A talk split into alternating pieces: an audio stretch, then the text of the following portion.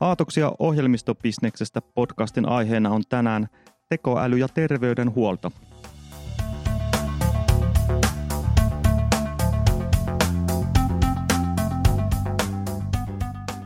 Äänessä on tänään Markku Haukjärvi ja Atostekin toimitusjohtaja Mika Torhola.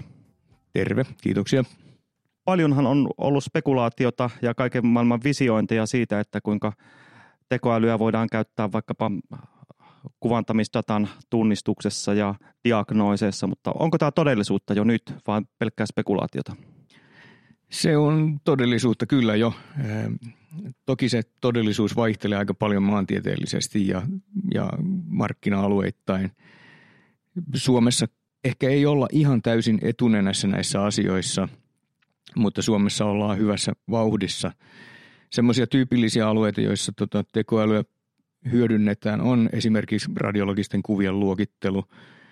Sitä tehdään Suomessakin. Tietokoneavusteiset diagnoosit on toinen asia. Ei ehkä Suomessa niin yleistynyt vielä.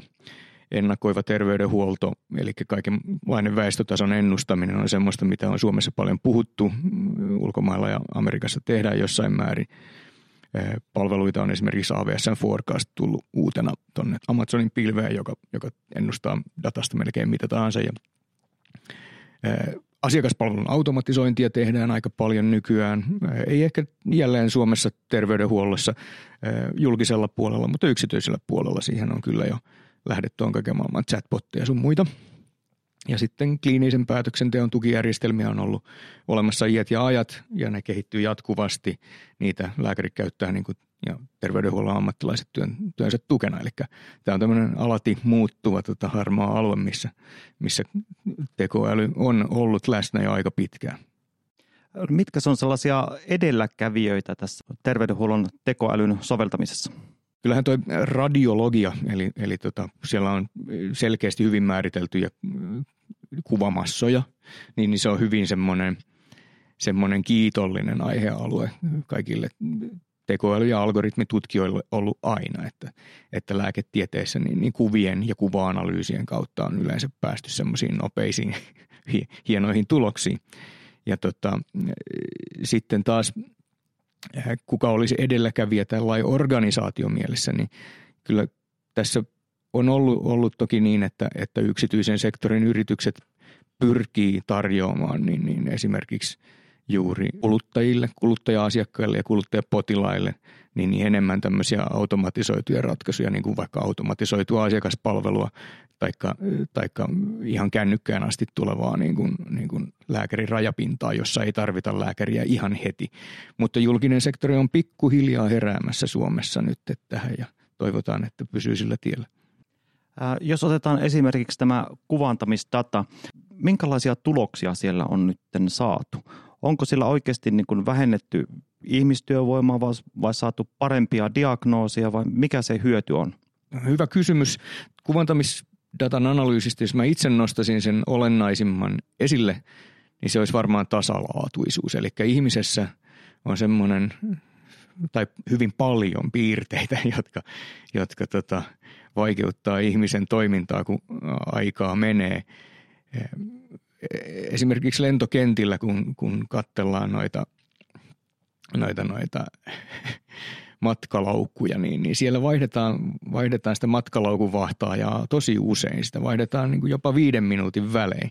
Ja se johtuu ihan siitä, että sen tietyn minuuttirajan jälkeen se ihminen niin kuin lakkaa havaitsemasta tietynlaisia niin kuin anomalioita siinä materiaalissa, mikä sen niin kuin kognitiivisen kapasiteetin, eli silmiä ja muiden – havaintoelimien ohi niin kuin juoksee. Nyt sitten sama juttu on lääketieteessä. Se työ on sillä tavalla hyvin samantyyppistä, että siellä on niin kuin asiantuntijan algoritmi ruksuttaa ihmisen niin kuin takaraivossa ja se silmillään sitä datavirtaa siinä niin kuin kyttää se radiologia, tekee siitä tota kaikkia analyysejä ja johtopäätöksiä. Ja kun se on sitä tarpeeksi pitkään siinä vahdannut, niin, niin siinä käy vaan niin, että se ihminen, ihmisen niin kuin väsy alkaa iskeen päälle. Ja tämä väsy ei iske päälle tietokoneelle sillä tavalla, kun ihmiselle niin kuin ollenkaan. Että se tietokone jaksaa sillä suoritustasolla, millä, millä se on, niin, niin sitä työtä tehdä loputtomiin. Ja tämä tuo tietysti semmoista tietynlaista riskittömyyttä, että jos saadaan tekoälyjärjestelmä kehitettyä jollekin laatutasolle, niin, niin sitten se on sillä laatutasolla niillä samoilla oletuksilla, sisäänmenomateriaalin oletuksilla, niin, niin pysyvästi. Ja tämä tasalaatuisuus on yksi juttu. Sitten toinen toki on se, että kun tässä järjestelmiä kehitetään, niin, niin on mahdollista päästä, päästä siinä niin kuin absoluuttisessa laatutasossa ja havaintokyvyssä ihmisten tota noin, niin suorituskyvyn yläpuolelle tänä päivänä, kun kyse on niin kuin suhteellisen mekanistisista tehtävistä. Voisiko tätä tekoälyä soveltaa myös ihan tämmöisessä normaalissa terveyskeskuslääkärin tekemissä diagnooseissa? Tietyt oireet ja sitten se tarkoittaa tietynlaista diagnoosia. Ja tässä varmaan sama pätee, että väsynyt ja ylirasittunut terveyskeskuslääkäri voi sillä työvuoron lopulla tehdä erilaisia diagnooseja kuin heti virkeänä vuoron alussa. On, on olemassa siis käsitetietokoneavusteinen diagnoosi, joka on niin huvittavasti, puhutaan nimellä CAD, Computer Assisted Diagnosis. Se diagnoosin teko on on niin kuin me House TV-sarjasta tunnemme, niin se on sillä tavalla niin kuin moniulotteisempi tehtävä kuin, kuin tota niin, niin, vaikka pikselidataan perustuvien kuvien luokittelu. En väitä nyt, että radiologeilla työ olisi helpompaa, mutta diagnoosin, kokonaisvaltaisen diagnoosin tekeminen, joka perustuu koko siihen materiaaliin, mikä potilaasta on saatavilla, niin sehän kattaa silloin aivan kaiken, kaiken materiaalin niin kuin historiasta nykypäivään, ja tämä tarvitsisi sen diagnosoivan lääkärin kyötä ottaa huomioon. Ja nyt ollaan sillä mielenkiintoisessa tilanteessa niin kuin ajan aikajatkumossa, että tota, näihin päiviin asti ei ole ollut semmoisia laskentakykykapasiteetteja ja semmoisia datan tallennuskapasiteetteja, jotka tota noin, pystyisi tämmöisiä datamassoja ottaan huomioon. Ja, ja, mutta nyt ollaan siinä kynnyksellä, että tämä tietokoneavusteinen diagnoosikin rupeaa hyppäämään sille tasolle, missä, missä terveydenhuollon ammattilaiset ihmisinä on. Ja kun tästä mennään 5-10 vuotta, niin tullaan menemään ohitte siitä, mihinkä ihmiset pystyy tekoäly hän voisi ottaa huomioon sitten ja, ja käsitellä valtavan määrän potilaskertomuksia ja sitten opiskella just potilaskertomukset ja terveysdatan sadoilta tuhansilta tai miljoonilta ihmisiltä, mikä yksittäiseltä lääkäriltä onnistuu että jos sinne terveyskeskukseen tulee joku potilas, jolla on hyvin harvinainen oireyhtymä, mikä jollakin lääkärillä ei välttämättä tule edes koko työuraan aikana vastaan, niin tekoäly tällaisen voi sitten tunnistaa. Kyllä joo, jos taas ottaa analogia, niin, niin tuolla lakitieteen puolella lakipalveluissa niin, niin käytetään kanssa tekoälyä niin kuin suurten lakiasiakirjojen ja lakimassojen niin, kuin niin sanotusti sisään opet määrittelemiseen ja sitten, sitten sieltä tietynlaisten niin kuin riskien niin kuin analysointiin esimerkiksi sopimuksista käyttämällä niin kuin tekoälyä. Niin se, se alkaa olemaan tehtävänä samantyyppinen kuin tämmöinen tietokoneavusteinen niin kuin holistinen diagnoosi, jossa otetaan huomioon kaikki se data, mitä potilaasta on. Voidaanko tekoälyn avulla sitten poistaa tämmöinen inhimillinen tekijä esimerkiksi lääkärin diagnooseista, että siellä ei joku mieliala tai väsymys tai sen hetkinen vireystila sitten, sitten vaikuta siihen päätöksentekoon? Vastaus on tietyssä mielessä kyllä, että se inhimillisen tekijän poistaminen on, on luonnollisesti mahdollista, mutta vielä kiinnostavampi kysymys on, että voiko – tekoäly kyetä oppimaan sen ihmisen, inhimillisen tekijän olemassaolon ja tunteen sinut itsesi paremmin kuin tunnet itse itsesi. Ja tästä on äh, hauskoja profeetallisia kirjoituksia olemassa tietysti paljon. Yksi hyvä kirja on tuommoinen Juval Noah Hararin äh, maailmankuulu historioitsija kirjoittanut paljon kirjoja ja viimeisin, minkä luin, oli semmoinen Homodeus-niminen kirja, jossa hän pohtii nimenomaan ihmisen tulevaisuutta suhteessa algoritmeihin ja mihinkä suuntaan ihminen on kehittymässä. Ja, ja tota noin, niin tässä kirjassa on tämä Harari myöskin nostaa esille sitä, että tietyn aikavälin kuluttua niin koneet ja algoritmit oppii tunnistamaan ihmisen omaa ajattelua paremmin kuin ihminen itse ja ennustamaan esimerkiksi sitä, että kenen kanssa ihminen haluaa naimisiin, taikka että minkälaista työtä ihminen haluaa tehdä. Ja sitten toisaalta suosittelee hyvin perustellusti, loogisesti jäsenneltynä, että tiedän, että tunteidesi puolesta tahdot esimerkiksi valita elämänkumppaneksesi herra Aan, mutta suosittelen, että valitset herra B, koska tämä lyhytaikainen onnellisuutesi kun hunta, kun tästä, tästä laantuu, pidempiaikainen niin onnellisuutesi optimointi tapahtuu tämän, tämän yksilön B kanssa.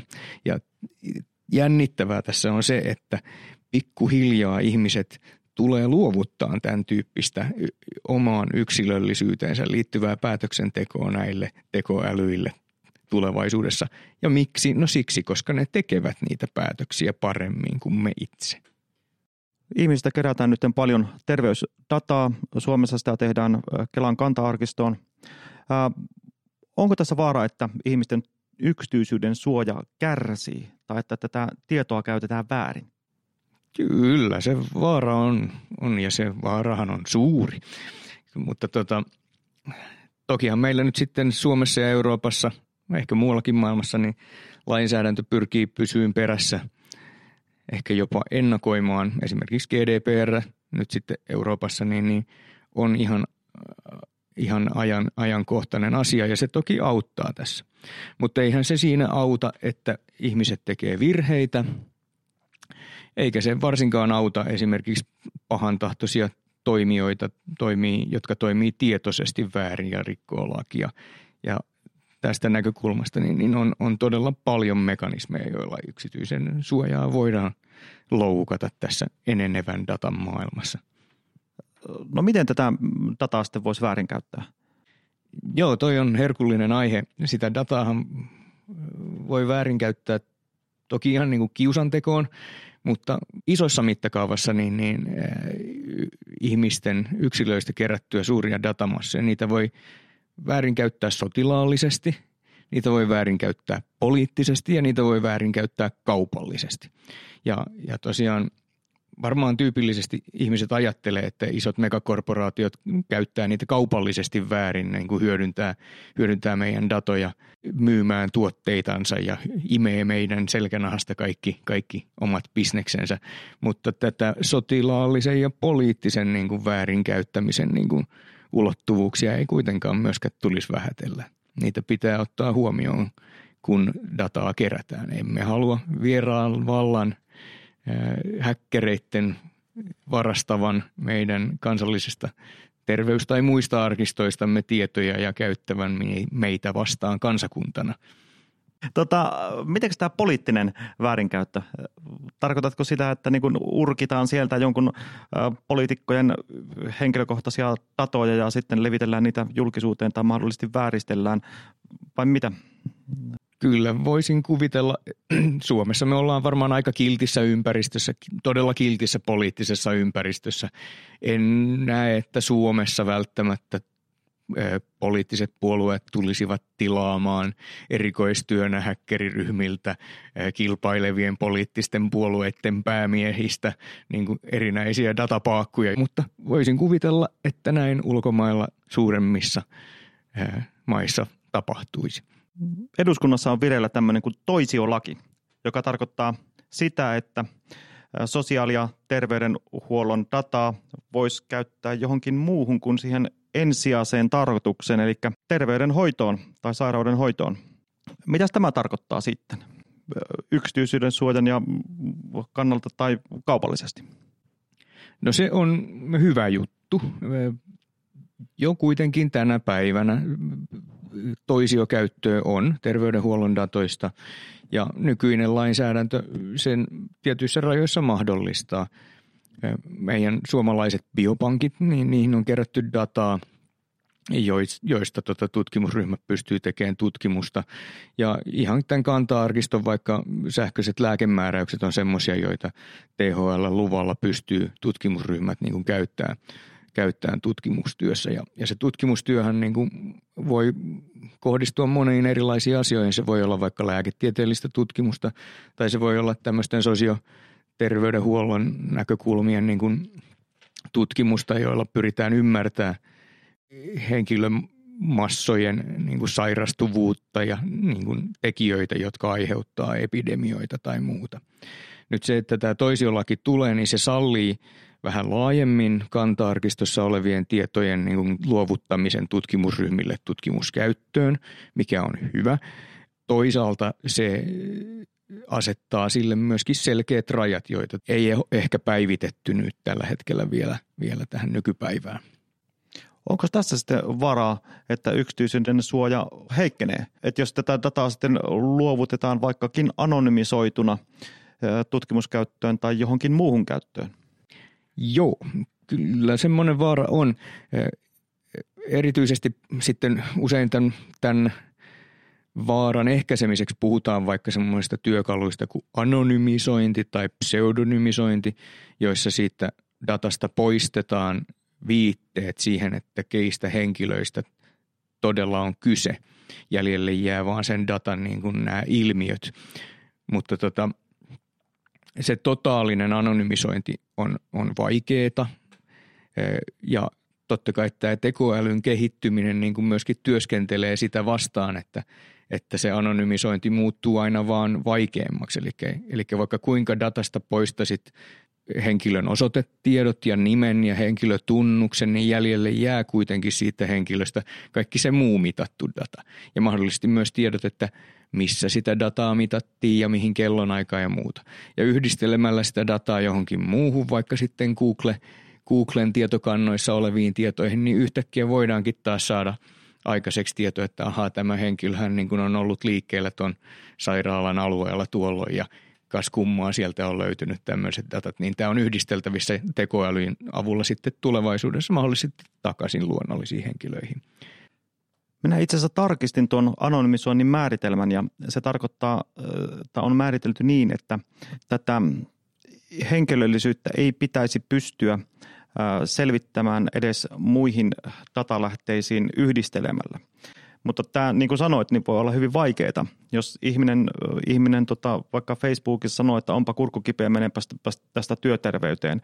Ja sitten jostakin työterveysdatasta äh, anonymisoituna sitten löytyy, että tämmöinen, tai siellä on käyty silloin ja silloin. Ja niin, kyllä.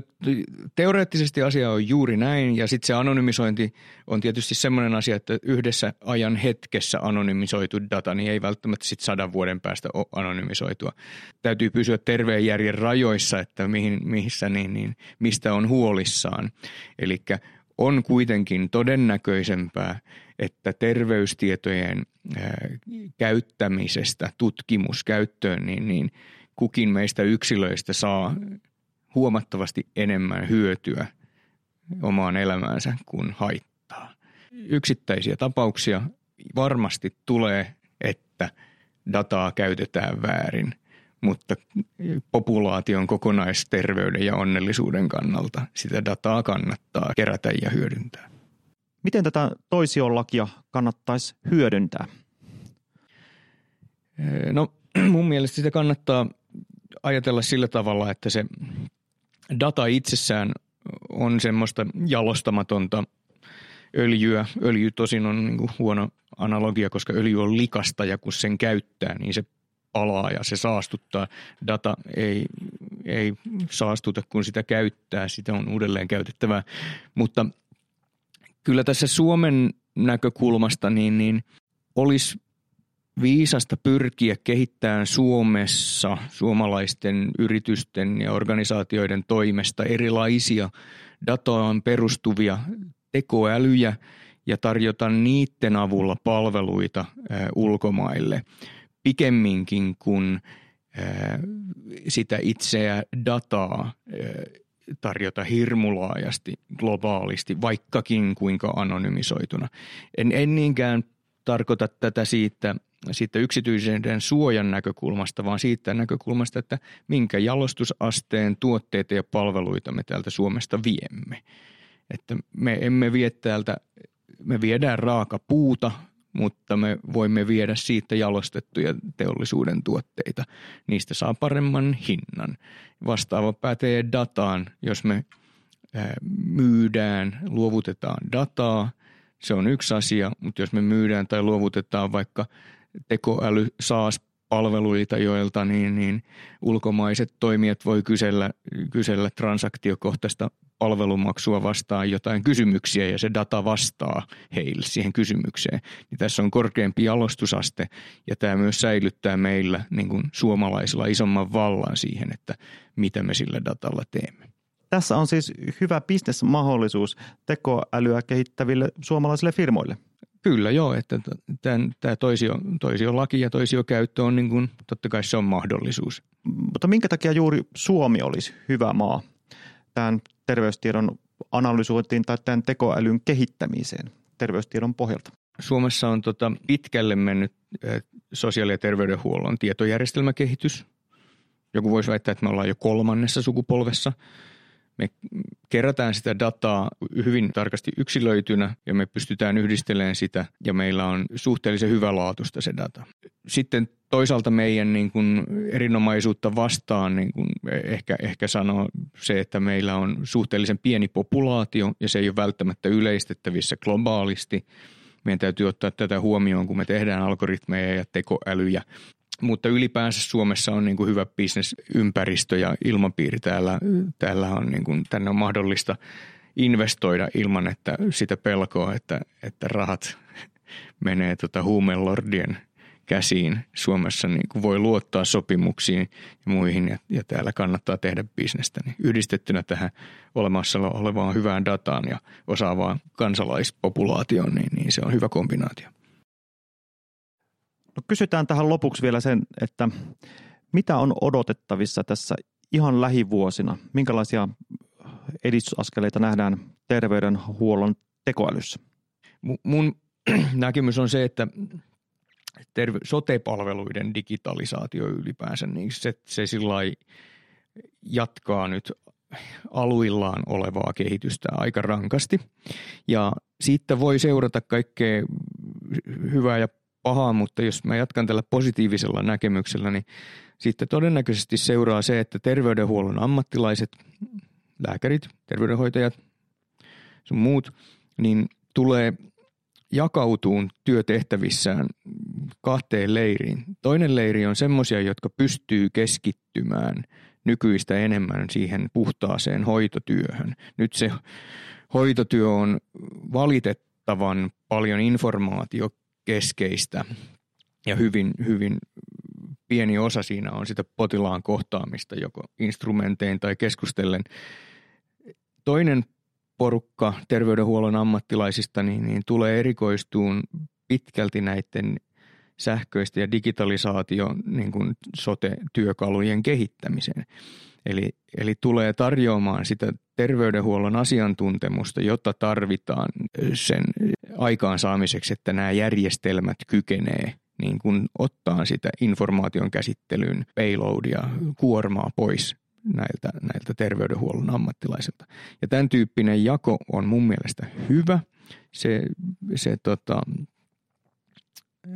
toteutuessaan, niin, niin se on meidän kaikkien eduksi. Kiitoksia Mika ja kiitoksia kuulijat ja tässä oli tämänkertainen jaksomme.